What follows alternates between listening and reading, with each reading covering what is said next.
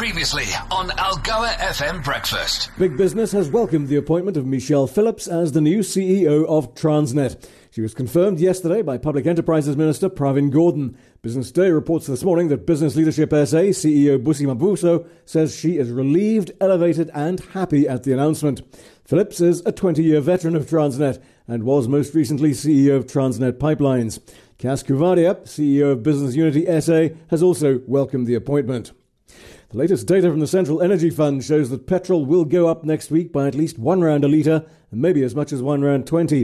And it's looking the same for diesel. As always, it's the weaker rand and higher global oil prices driving the increase. But more could be in the pipeline in the form of an increase in the Road Accident Fund levy.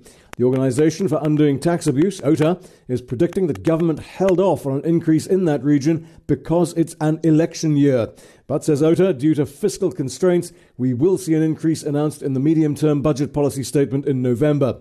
Says OUTA, even though we're all struggling, government can't continue to ignore the budget deficit, and the RAF levy is easily collectible. French entertainment giant Canal Plus must make an immediate mandatory takeover offer for DSTV and Showmax owner MultiChoice.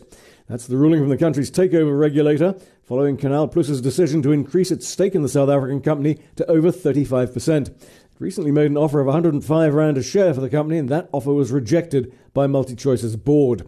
What's not clear is how South Africa's broadcasting ownership regulations affect all of this. As things stand, even if Canal Plus does acquire 100% of MultiChoice, its voting rights are apparently limited to just 20%. The takeover regulation panel seems to disagree. Their ruling is very complex but I have a feeling that somewhere down the line, this one's going to end up in court.